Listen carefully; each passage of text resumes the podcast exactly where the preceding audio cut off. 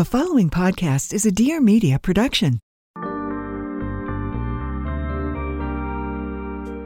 Hey, this is Alexis Haynes, and welcome to Recovering from Reality, where I illuminate the messy and magical path of coming home to yourself.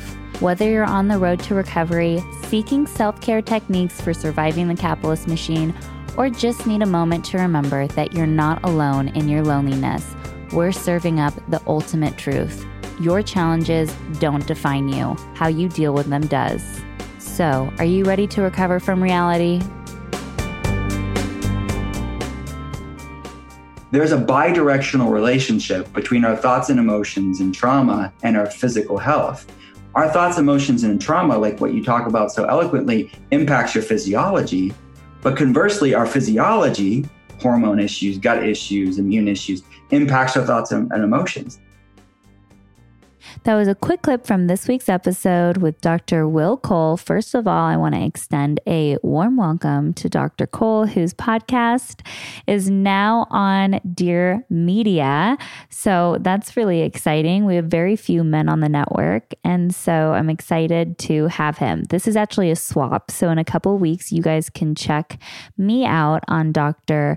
Cole's podcast. He has so many great guests lined up. I can't wait for you guys to hear it. Um, you might know Dr. Cole because he is a part of the Goop family, working with Gwyneth Paltrow. No big deal, you guys.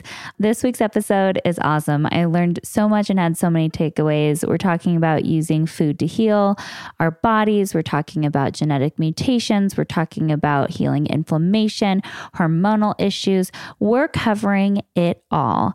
So, with that, Thanks for showing up for yourselves. And here is Dr. Cole's episode. So, thank you so much for coming on and congrats on getting a podcast on Dear Media. You're one Thank of the very so few men on the network, which Yeah, is awesome. I know. I know. I'm in good company with Michael Bosstick and a couple other guys out there. But yeah, it's I'm enjoying it so far. Thank you. Yeah. So I am a huge fan of functional medicine. I think that Mhm. there I think it's important to have western medicine. I always say like when I had those blood clots in my lung, you know, it's like I'm going to the ER. I'm not going to go and see, you know, my Yeah. uh, my natural medicine practitioner. But I think that as a country, we would do much better off if there was a balance between Mhm. these two things. I think that when people sometimes hear of alternative medicine or Eastern medicine, they automatically think um, some like woo woo, non scientific, Mhm. um, you know, or only herbal remedy type doctor. And Yeah. so I was wondering if you could give our listeners kind of a breakdown of what functional medicine actually is and how it can really benefit you if you're dealing with certain health outcomes. Sure. Yeah. So I think functional medicine in many ways is the best of complementary or alternative medicine and the best of, of what Western medicine. It's not, and I, I, I agree that it shouldn't be either or. I think it should be both and. We can pick the best of both worlds. And that's what functional medicine tries to do. And then that's for more chronic health issues and optimization, optimizing your health. And then, of course, like you said, acute trauma. If you need an to go to an ER, that's the best of Western medicine. Uh, life saving procedures, life saving medications in an acute ER situation.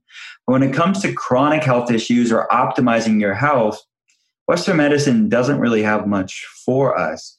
So I think that's where functional medicine really comes in, where we can't harness the best of Western medicine, which is labs, being evidence based and, and doing our due diligence from a clinical standpoint and looking at the research. But it's also the best of alternative medicine, which is getting somebody healthy. So if I had to break down the main differences between what I do in functional medicine and a conventional setting, number one, we interpret labs using a thinner reference range. So anybody that's out there will know when they go to their lab, their doctor, or they go to LabCorp or Quest or another lab, and we use all that data too. But there, that reference range that you're being compared to, that, which is that X to Y interval of numbers, that's largely based on a statistical bell curve average of the population of that specific lab. So if you go to another lab, you'll see that reference range will vary from lab to lab mm. slightly. People that are predominantly going to labs are sadly people with health problems. So there's a lot of people that know intuitively, especially women that know, hey, I know something's not right here. They go to their doctor and the doctor runs the basic labs and they say, you're fine. You're your labs are normal. You're just depressed. Here's an antidepressant. Or you're a new mom. You're just stressed out. You're a new mom, or you're you're stressed at work. That's all that it is. Or um, you're just getting older. Um, this is what to expect. But what they're unintentionally telling the person is that lo- they're a lot like the other people that with health problems that they're being compared to. And comparing yourself to people with health problems is no way for you to know how to feel your best. So just because something's common doesn't necessarily mean it's normal. So we want to look at the optimal range, which is the, the functional range, where your body is actually functioning the best. That's where we get our name, functional medicine.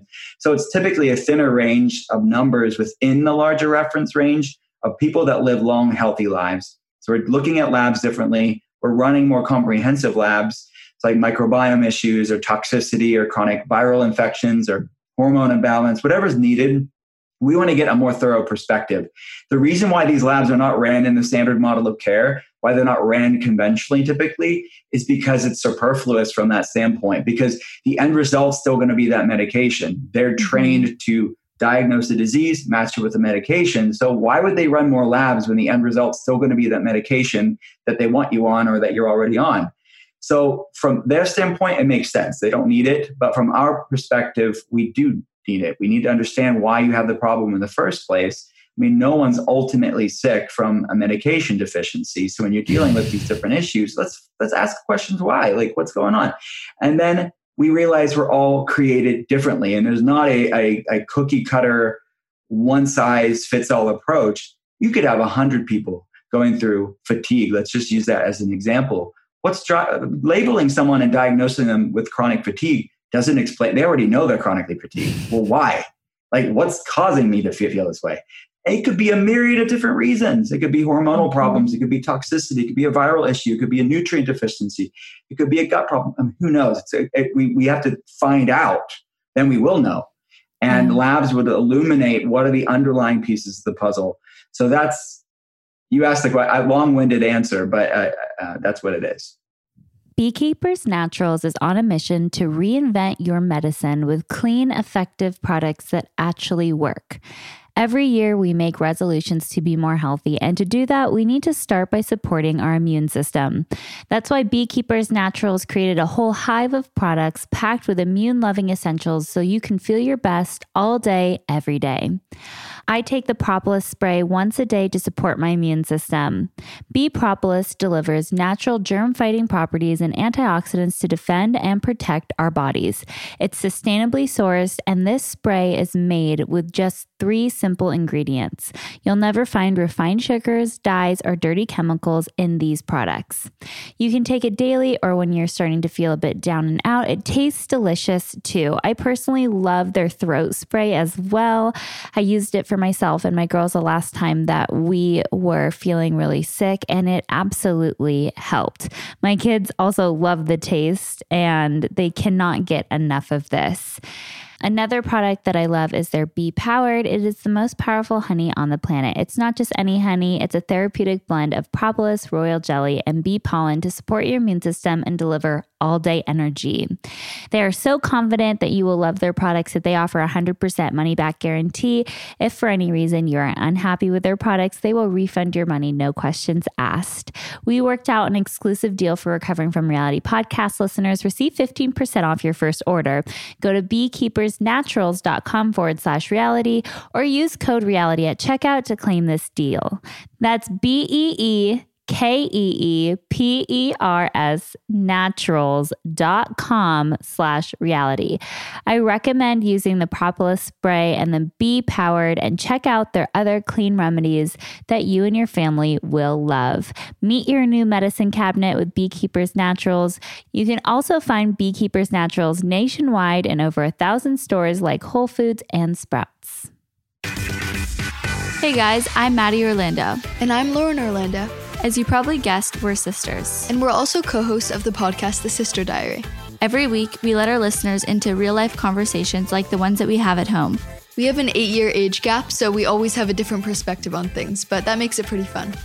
We talk about navigating life, growing up on social media, and pretty much anything else that we find interesting. You can catch a new episode of The Sister Diary every Friday.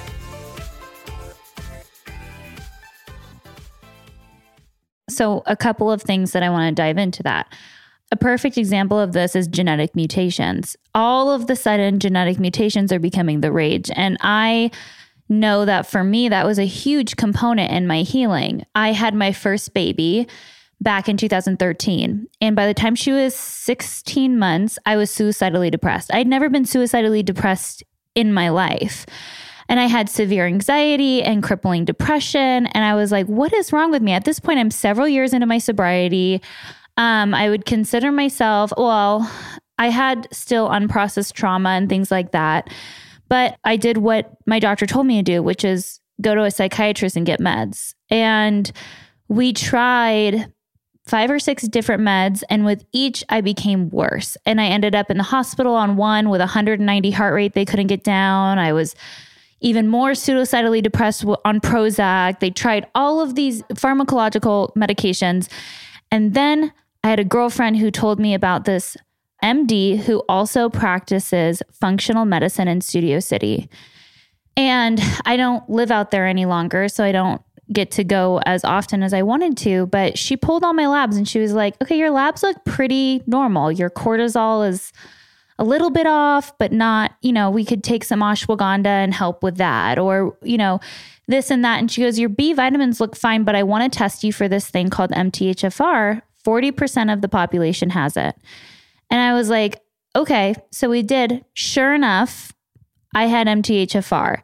By switching, even though my B vitamins looked in normal range, right? My B12, folic acid, all that stuff, I'd been taking prenatals.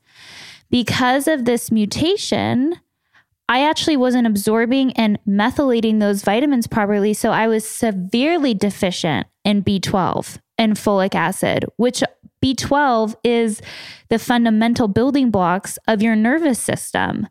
Most doctors aren't going, let's pull a genetic screening on you and see what type of variants you have in your system.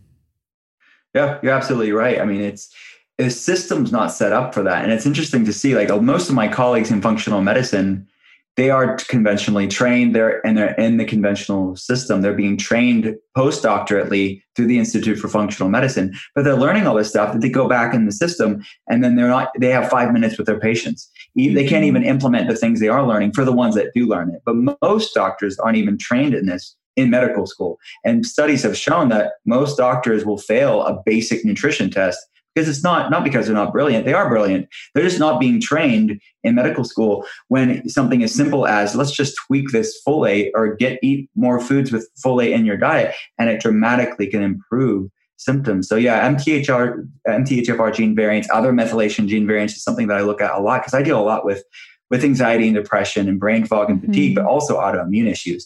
And MTHFR gene variants either like a a C677T1. Yeah. These are different locations on the gene, which I, would be curious to see which one you are, or the A1298C. Those are basically yeah. two different points on the MTHFR gene.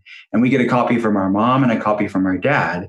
So someone can have no gene variant to MTHFR, and that gene's working normally. And then a heterozygous gene variant is one gene variant. So that slows it down a little bit. But then a homozygous gene variant, double one, slows it down even more. Mm-hmm. So the slower that gene variant is, it's like a yellow light or a stop sign basically at that gene. And this one specifically, MTHFR, like you said, it's like a massive methyl donor to tons of different things for our mood, our hormones, our detox pathways, lowering inflammation, how mm-hmm. our immune system's regulated. So that's why that there's almost a hundred percent overlap between MTHFR, like you just said, and people with autoimmune thyroid issues and people that are diagnosed with things like bipolar or anxiety or depression. They don't even know what's going on, but it's this gene variant that slows down, and our modern world is stressing out that slower gene variant. Yeah. I need to come see you. I thought about Anytime, this after I listened to you on the Skinny Confidential because the one piece I've gotten through so much healing. So, you know, in my addiction, I got sober at 19, but still, I put my body through a lot of hell in those years of active addiction. Mm-hmm. And And I've seen, you know, nutrition response testing practitioners. I've seen, like I said, that doctor in, in Studio City. I see my Chinese medicine doctor who regularly gives me herbs and acupuncture. But I still can't figure out the autoimmune inflammation piece. And it is driving my system crazy. I, I can't seem to figure it out with regards to the food that I'm eating and all the I feel like I'm doing all the things, but my markers are still all over the place. It's just wild. So I'm gonna come and see you. I wanted to talk about inflammation because I feel like we live in a country of inflammation. Everybody's inflamed. They might not even know that they're inflamed, but they mm-hmm. have all the symptoms. And I see it even in my practice in the treatment center. It's like I can only help them so much. The insurance is such you know the bureaucracies of in working with insurance only allow me to do so much for my patients what are some indications that you're inflamed that most people are like, well, no, I just have brain fog, or no, I just have this or that or the other thing, you know? Yeah. Wow, that's a good question because it is a nebulous term for many people. Like, oh, I know inflammation is not good, but like, why would I care? And what, and maybe I don't even have it. Going back to that earlier statement, just because something's common doesn't necessarily mean it's normal. Just because it's your everyday and you push through the day doesn't mean you should settle for it because many people can get through the day. There can be a mom, there can be a dad, that can go to work, they can function all right, and then they equate that with I'm okay. But you realize that that things like brain fog, meaning trouble with word recall, name recall problems, like if you don't feel like you're as sharp as you used to be, uh, that's not normal. Like you can optimize that. If you're struggling with fatigue and you just are like you just want to take a nap and you probably don't have time to take a nap but you need to you feel like you need to take a nap. Or if you have background anxiety background anxiety where it's like you're not having panic attacks even though panic attacks is a, more obvious one but just the background anxiousness of like tense anxious racing heart um, low grade depression blood sugar problems like you feel like you have low blood sugar weight loss resistance trouble losing weight different inflammatory issues, digestive problems. These are all signs that you have you may have, and I would assume that you do have some levels of chronic inflammation. We can substantiate that with labs and a little bit more of a health history. But those are all like check engine lights on a car. That something's on, that something's not right. We have to find out what's underneath that hood that's causing that to be the on in the first place. So yeah, it's these are things you can overcome and heal from and deal with. But you have to know what you're dealing with to do something about it, and you have to know you even have a problem to do yeah. something about it. I know I have a problem. Like when I touch my skin now, and this, I never used to have this, it swells up with hives. Like I and I don't get what it is, and I know you know I, I feel like I'm playing whack a mole really with my mm-hmm. health right now. And what's frustrating is that when I go to my normal doctor, which that's what my insurance covers, right. and even though this doctor is more naturally inclined they're going uh your ana which is that's the autoimmune the like standard autoimmune i'm sure there's got to be more than that they're going yeah. your ana which is all they test you for is slightly elevated but it's not too bad you know, or they go, your thyroid, it looks okay. It's a little hyperthyroid, but they don't actually check for every type of thyroid. Or you go hmm. in like me right now, and I'm going, I'm having excruciatingly painful periods that are not regular. And this is not normal for me. I'm having cycles that are 28, then the next month, 34 days, then 36, then 32, then 27.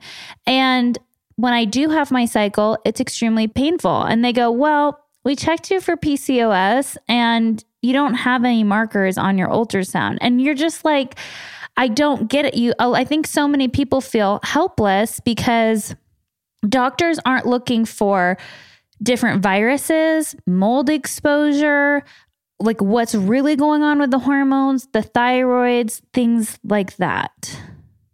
This year, turn your resolutions into reality. Whether you're looking to try a plant based eating, build an empowered body, boost your skin's glow, or simply feel your very best, Sakara makes it easy to create rituals that will last. It's safe to say we're ready to leave 2020 behind and set new intentions for this year.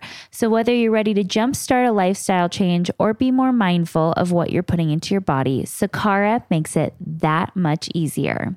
Sakara is a wellness company rooted in the transformative power of plant based food. Their organic, ready to eat meals are made with powerful plant rich ingredients and are always designed to boost energy, improve your digestion, and get that skin glowing. Their menu of creative, chef crafted breakfasts, lunch, and dinners changes weekly, so you'll never get bored. And it's delivered fresh anywhere in the US. Along with delicious plant rich meals, Sakara offers daily wellness essentials for optimal nutrition. Sakara's supplement packs called The Foundation and their Metabolism Super Powder deliver support to your gut health, energy, immunity, and healthy skin. Right now, Sakara is offering our listeners 20% off their first order when they go to sakara.com forward slash reality or enter code reality at checkout. That's Sakara, S A K A R A dot com slash reality to get 20% off your first order. Sakara.com slash reality. I think that there's both an, an, intentional and unintentional systematic delegitimization of women specifically, because you know your body and you go in and you're told everything's fine. And they're doing their job because they're running these basic labs and that's what they're going off of. But the reality is, obviously, if you're seeing someone in front of you or via webcam, via for telehealth, obviously we're either looking in the wrong place or we're interpreting the labs uh, inappropriately or both because it's like me losing my car, my keys in, from in, uh, from my car, and I'm looking in my house all day long, but I lost them outside. It's like, well, it doesn't mean the keys are not lost. It's we're looking in the wrong place.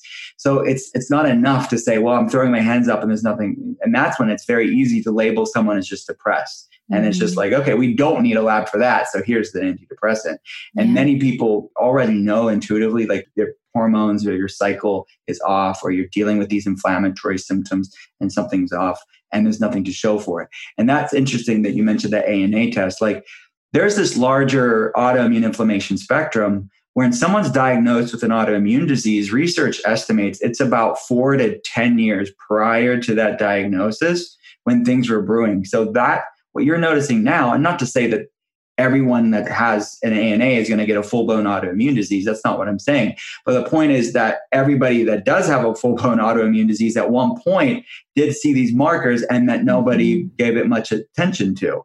So there are many people that will stay in that stage two autoimmune reactivity for the rest of their life. There never will be diagnosable but they are still struggling and they're still wanting answers and they're labeled with things like fibromyalgia and chronic fatigue syndrome and it looks autoimmune but it's not that bad but it's like okay no this is that bad i want to do something about it yeah. and that's definitely most of the people that i I talk to during the day.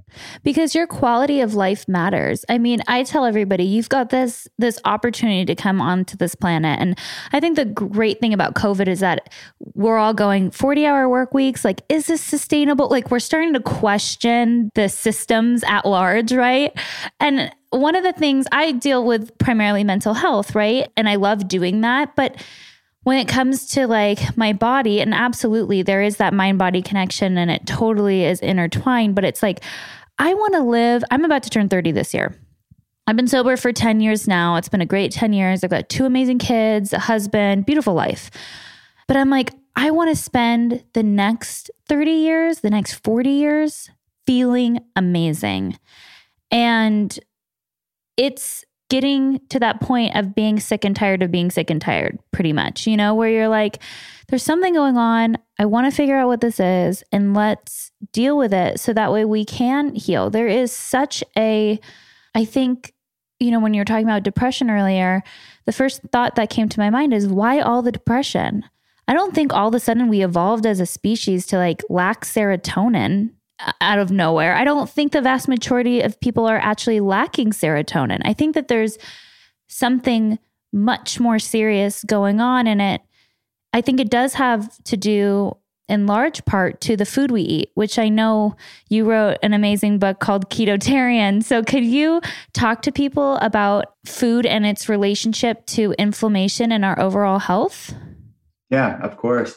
So, and with ketotarian it was born out of my own personal experience with food as medicine and then seeing clinically how food wields a lot of influence on our biochemistry on our health with patients and I, actually my the newest book is it's intuitive fasting it's it's a part two of ketotarian you don't need mm-hmm. ketotarian to read it but it's it's a ketotarian way of eating with flexible intermittent fasting because they're two sides of the same coin. So I, I, I agree that fasting is medicine, as food is medicine, are two powerful tools, and not in an extreme, obsessive, orthorexic way, but in a measured way, a flexible way, mm-hmm. where you can leverage these amazing benefits with just simple modifications. So every food we eat either feeds inflammation or fights it.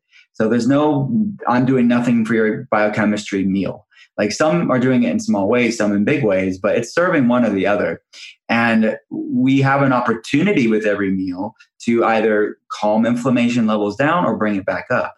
So people struggling with all those different autoimmune inflammation spectrum issues or just different inflammatory issues that aren't autoimmune, they have an opportunity to modulate the immune system, which inflammation is a product of the immune system in a positive way.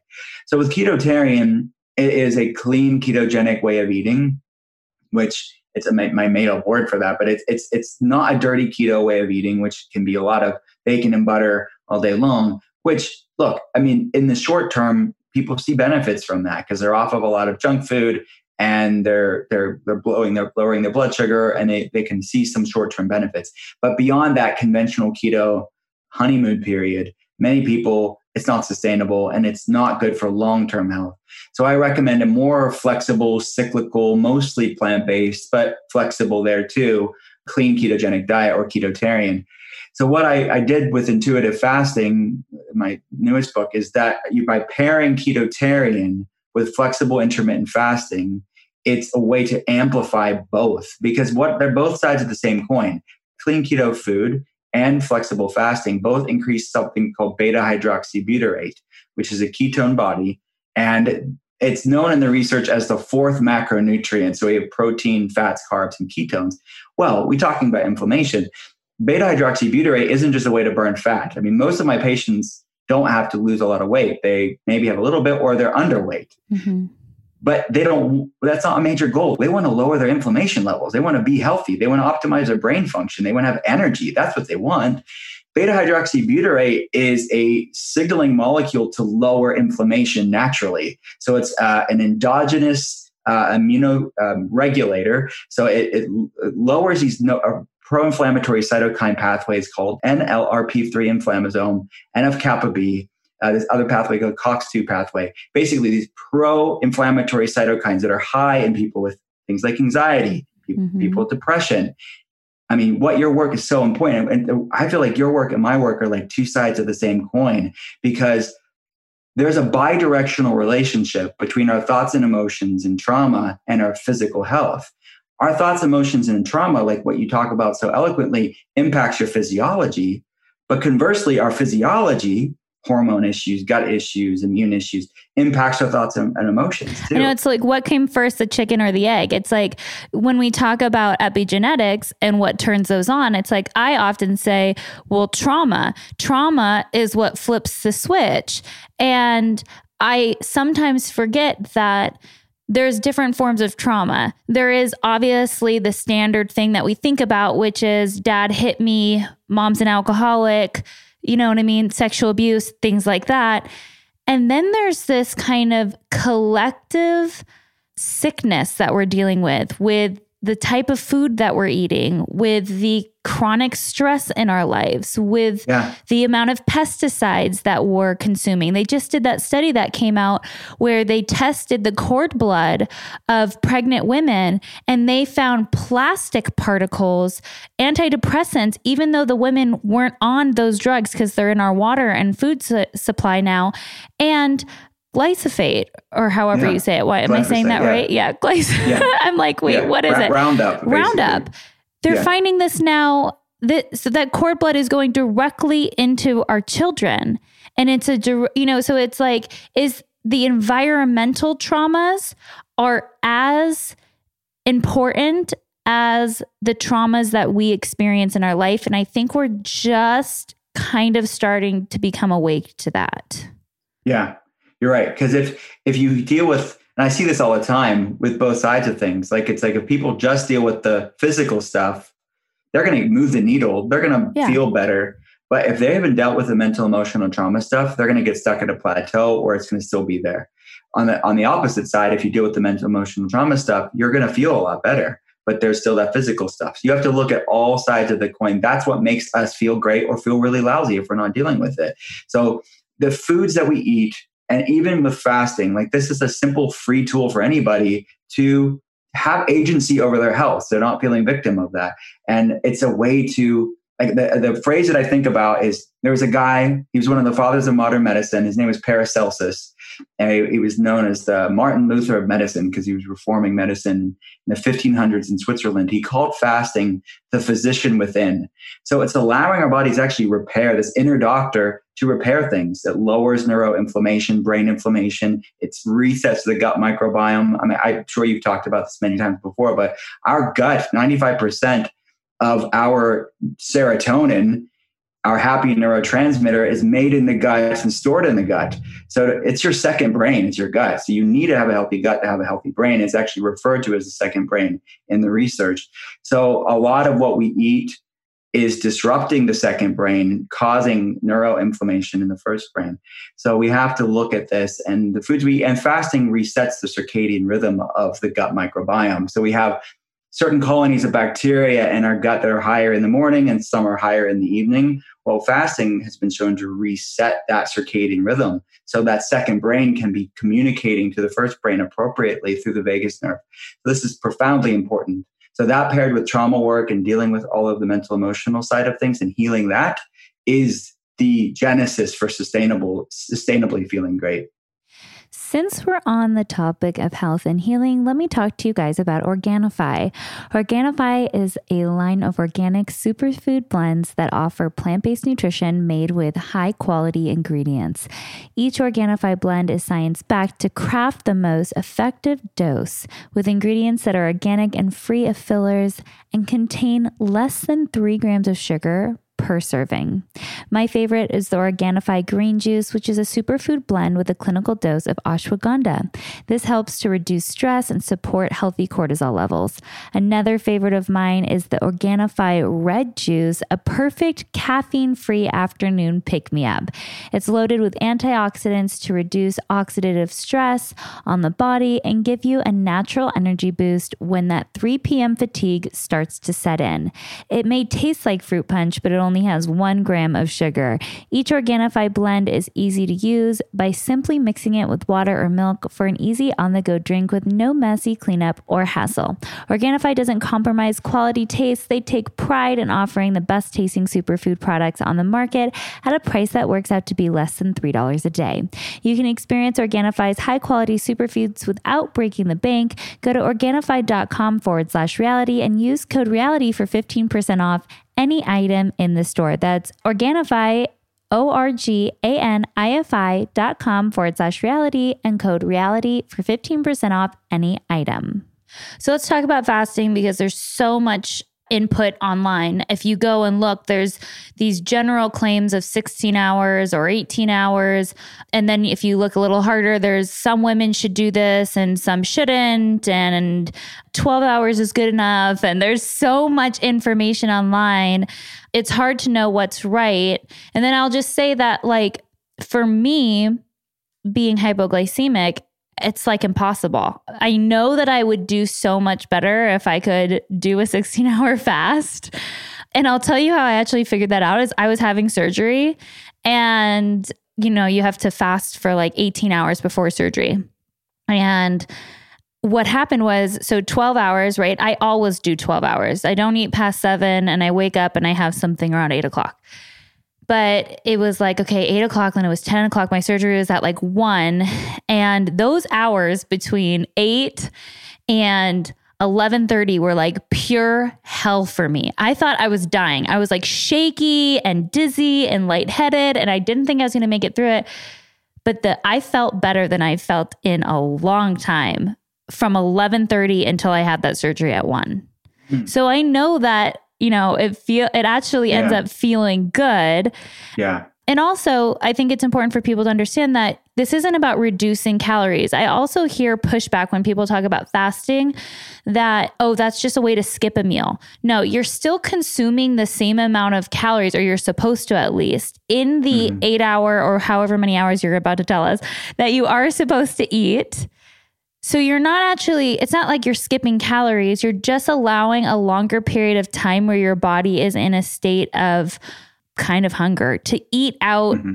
essentially the bad crap out of your body. If I'm giving a layman's, eh, you know, Yeah. example of how that works.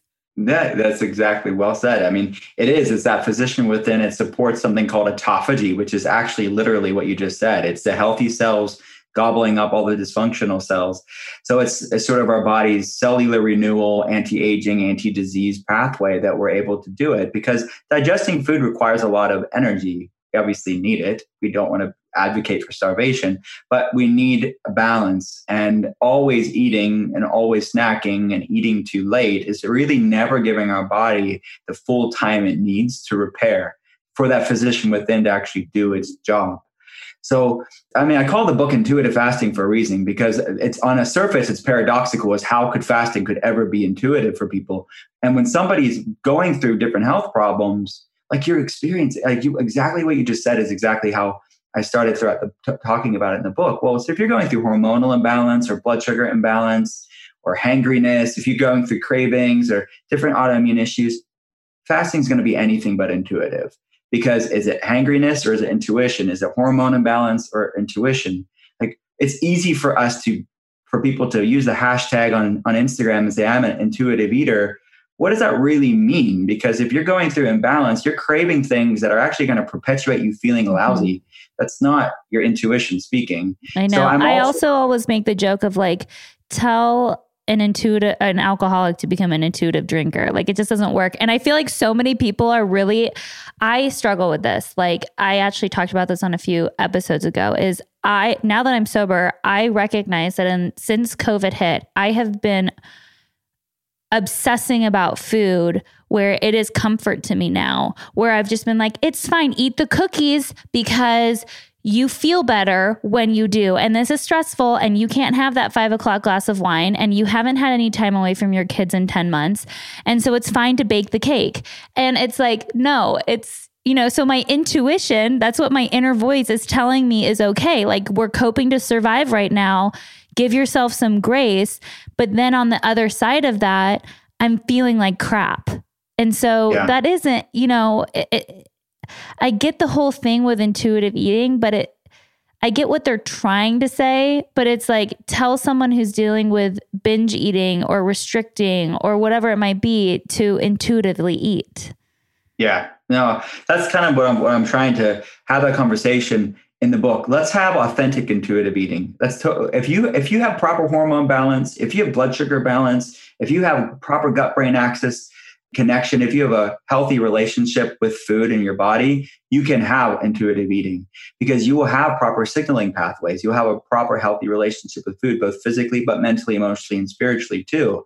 So metabolic flexibility meaning not be on that blood sugar roller coaster, not having that reactive hypoglycemia is fertile foundation for for a authentic intuitive eating. Because you'll eat when you're hungry and you can go longer without eating not because you're thinking about it or it's some arduous punitive like dogmatic Hmm. miserable fast. It's like you can go longer without eating because you're more metabolically flexible and your blood sugar is balanced. So that's what i'm advocating for.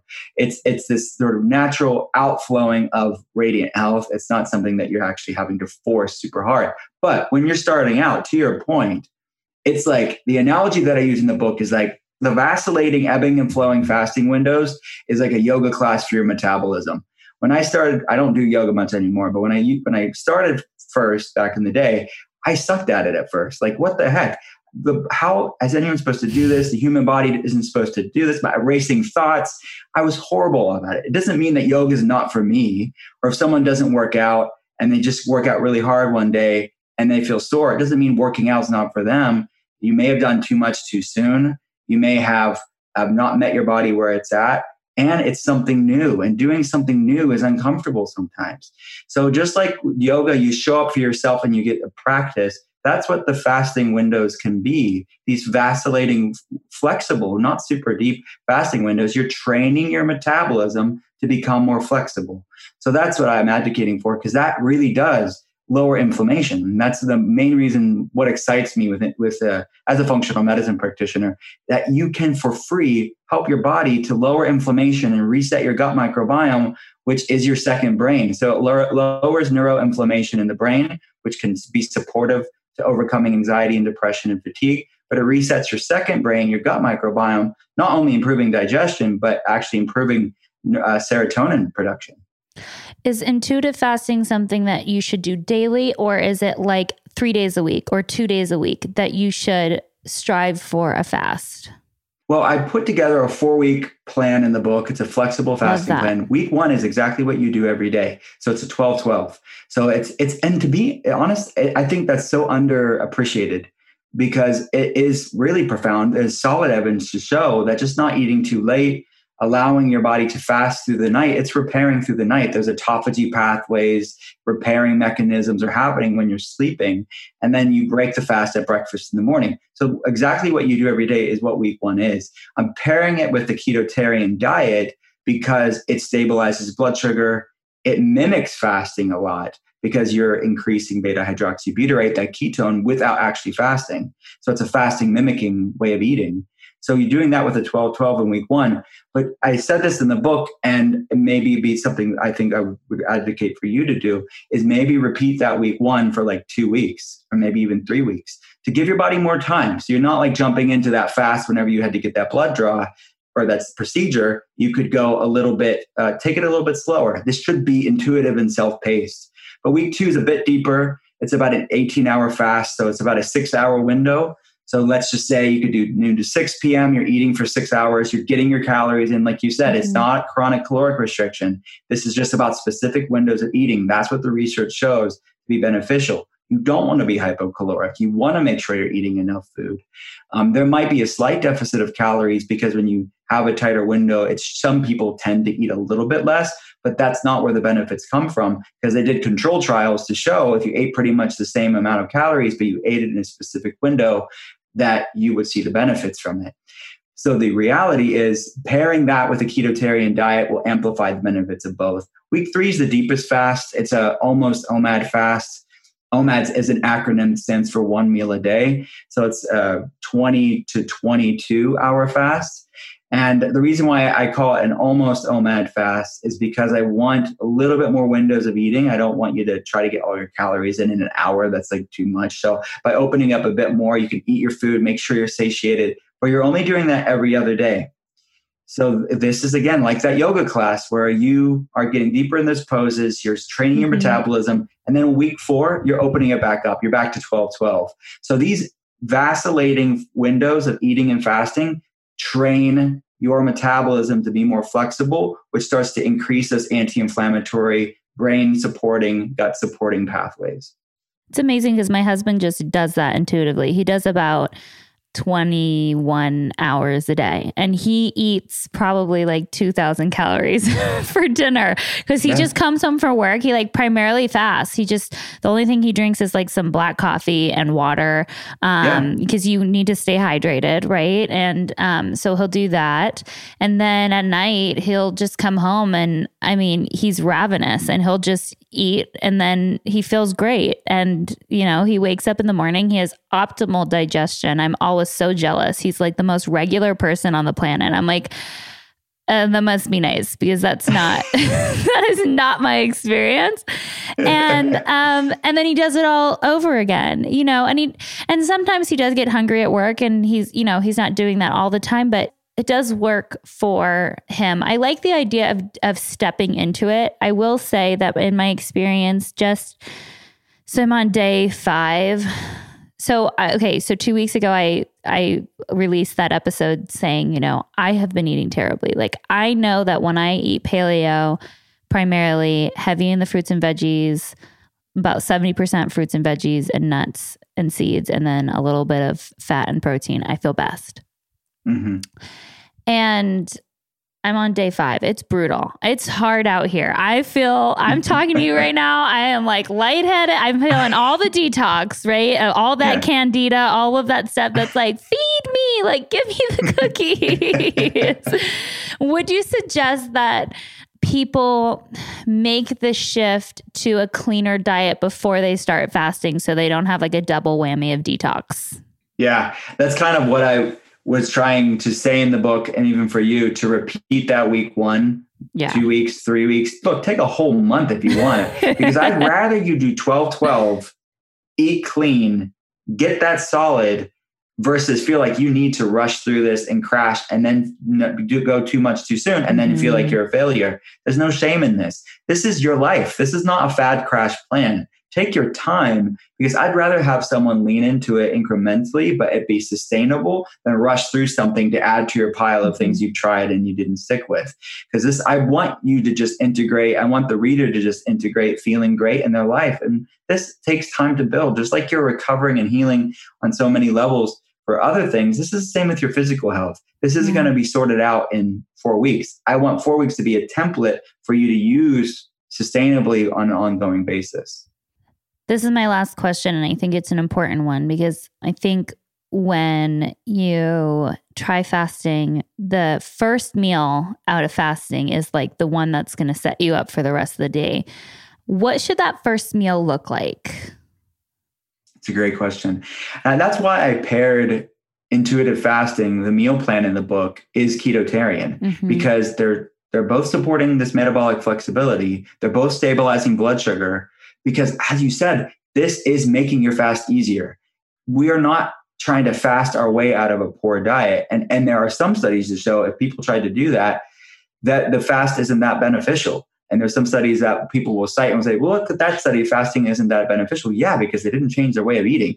Food comes first.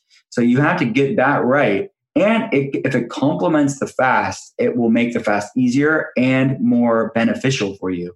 So I think the practical things that people consider when they're eating, having ample amounts of exactly what you said that you feel best on is what I advocate for ketotarian. Lots of healthy plant foods, uh, vegetables, a lot of uh, fiber rich but lower, not starchy vegetables. Um, cooking them uh, if you have digestive problems. I see a lot of people that feel like oh, if I have loads and loads of salads that are raw, that that's great, that's healthy, right? I mean, we think of health food, it's like the salad's like the personification of that.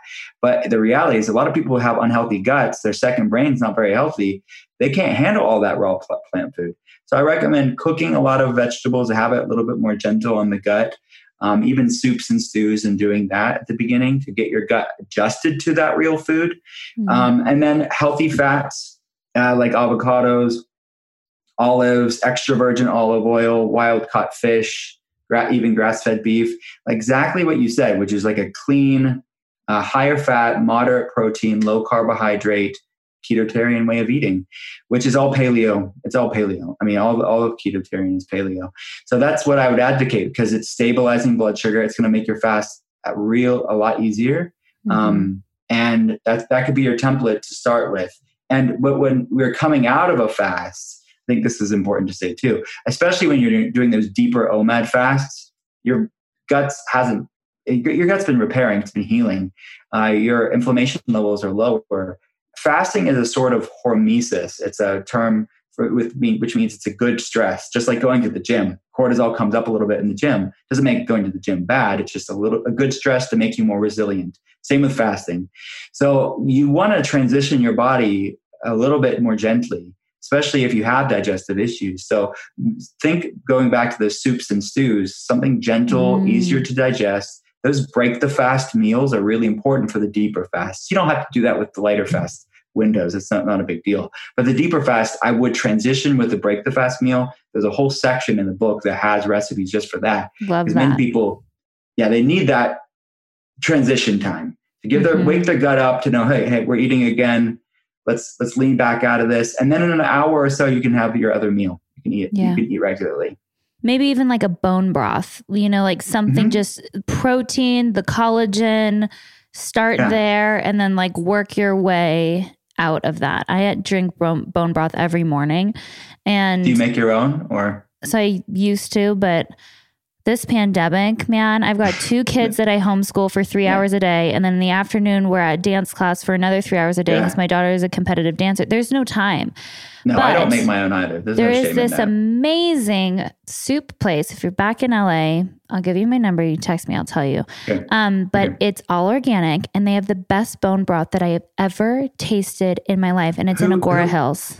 Oh, okay. Have you heard of? I want to hear about this. Have you ever heard of Owl Venice before? Oh, yes. I've done their uh, cleanse many, many times. Yeah. Okay. Cool. Um, yeah, I like their their broth too. I have. I, that's what I use. I have. I ship. They ship it out to me. Yes, I love that they ship. Shout out to Owl. They're great. Yeah. Um, their cleanse is amazing too. I've done it twice now as a reset after, you know, doing like a week in Hawaii and you're just eating a, whatever. You know, even though you're trying to eat like as clean as possible, you know what they're cooking with is not the Yeah. greatest. You got to do a little reset, clean up the Yeah, gut yeah. after after that. I guess one last thing that comes to mind because I can hear some in my audience saying this is, you know, we're in this place where uh, you know, rightfully so, there's the body positivity movement and there's the no food shaming and there's all of these things because we have seen such a high amount of eating disorder and it is deadly. There's no doubt about it that um, anorexia and bulimia, especially, are just as deadly as having a drug addiction. And you hear people saying, you know, sugar isn't really bad or wheat isn't really bad. And I just want to know if you agree with this statement or not. And I I think that wheat from 100 years ago was much different wheat than the wheat that we're consuming now. Mhm. So it actually is kind of inherently bad, especially for people fortified foods. I'm just going to say this too and then I want to get your answer. 40% of the population has MTHFR, which means we cannot process folic acid properly. We need methylated folate in almost all of our foods, they are now enriched, unless it's whole foods, with folic acid, which actually, in a person who has MTHFR, builds up and becomes a toxic load of folic acid in the body. And it's very hard for people with MTHFR to remove it. And it leads to chronic health conditions. So, how do we have this conversation around yes foods and no foods mm-hmm. without triggering people who have a history of eating disorder? Like, how do we have this uh, conversation? Yeah, it's it's it's such an important, nuanced conversation. I'm having that at length with my patients. I'm having that at length in the book because I know it, this is a supercharged topic. When you're talking about food changes and fasting, that can be a trigger word, two words for many people. So I talk about that at length because this is not an eating disorder disguised as a wellness practice. This is a very flexible approach to it.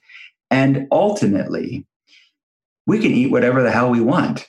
This is not a matter of shaming anybody. And there is a certain sect of people that can get away with a lot of things.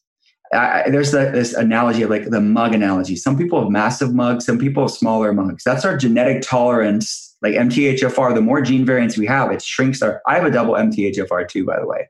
I, so I have a family history of autoimmune issues and anxiety and all this other stuff. So I have the same gene variant, and I know the more methylation gene variants and detox gene variants and endocannabinoid gene variants, it shrinks that mug size. That's our tolerance for stressors like food, like toxins, like trauma, like stress, like all that stuff. People with big mugs, they can handle tons of stuff. They are they can eat whatever they want, they can treat their body what they want. They don't understand what it's like to have a smaller mug because they're just like, "Wait, we're fine with sugar. We're fine with wheat. If you can get away with all of that, have at it." But most of the world is not like that. If you're looking at the most of the world, like you said, 40% with MTHFR, 50 million Americans have an autoimmune disease, 50% of the United States has a blood sugar problem. And I could go on and on with the statistics of anxiety and depression and all the stuff that you you know. The reality is most people can't get away with I can just do whatever I want. I'm gonna feel fine. You can get away with it for a little bit, but you're probably gonna pay for it at some point in your life. Mhm. So the reality is, it's nice to say, but it doesn't work for a lot of people. And this isn't about saying you can't have these and shaming people and judging people or, or, or, or restricting yourself. Avoiding foods that make you feel really bad isn't restrictive, it's self respect. Eating something or drinking something that ruins your life and causes inflammation and flare ups isn't punitive. It's actually you love feeling better more than you miss that thing that made you feel lousy. Yeah. So, this is reframing that paradigm to say, this is, I can eat whatever I want. I choose to eat things that make me feel good. Yeah. And that's really where it is. There's a grace, there's a lightness to this. And same with fasting. This is not starvation. We're eating amply. We're just doing things that make our body feel better. So that's really what it's about. Is and, and this is the ethos of my clinic is that you can't heal a body you hate. You cannot shame your way into wellness. You can't obsess your way into health. So that is why we're doing what we're doing. People that aren't dealing with health issues, it's easy for them to pontificate and say we should we shouldn't do things but try living with an autoimmune issue when food causes flare-ups try mm-hmm. dealing with different inflammatory problems and you can't get away with it what with what they can get away with so that's really my message when it comes to this stuff.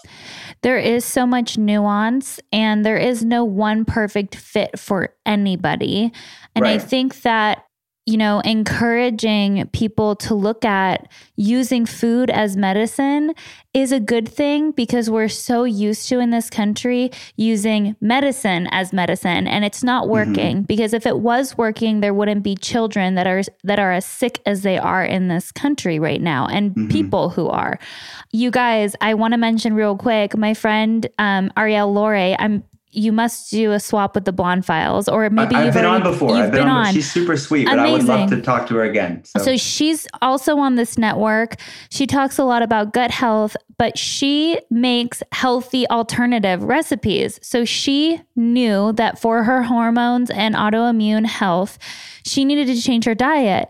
But she was like, I'm not willing to restrict and not willing to not eat chocolate and all of these things. So yeah. now she makes the most amazing pumpkin bars and all of these things, but she uses non inflammatory foods to do it. And I personally am obsessed with her cashew butter cookies. They are out of this world. They're five ingredients. They're so good. My children love them. So, again, it really isn't about restricting yourself. I'm just so grateful for this conversation. I know that everybody's going to have so many takeaways. Your book comes out the week this comes out. It will be available where all books are sold. Yeah, Amazon, Barnes and Noble. The links are all on drwillcole.com too. Independent bookstores, if you can get to that, support them. But yeah, thank you so much for having me. I appreciate it. Yes. And you can follow along on Instagram at Dr. Will Cole. And remind me the name of your new podcast. It's called The Art of Being Well, and I'm so excited yes. to have you on. The Art of Being Well. It's under Dear Media. You guys can check that out. And until next time. This week's affirmation is I am thriving in all areas of my life. And so it is. If you enjoyed this week's episode, do me a favor, head over to the podcast app and make sure to subscribe to us, rate us, and leave a review. We have new episodes every Monday, and you can follow along with us on Instagram at Recovering From Reality or visit our website at recoveringfromreality.com.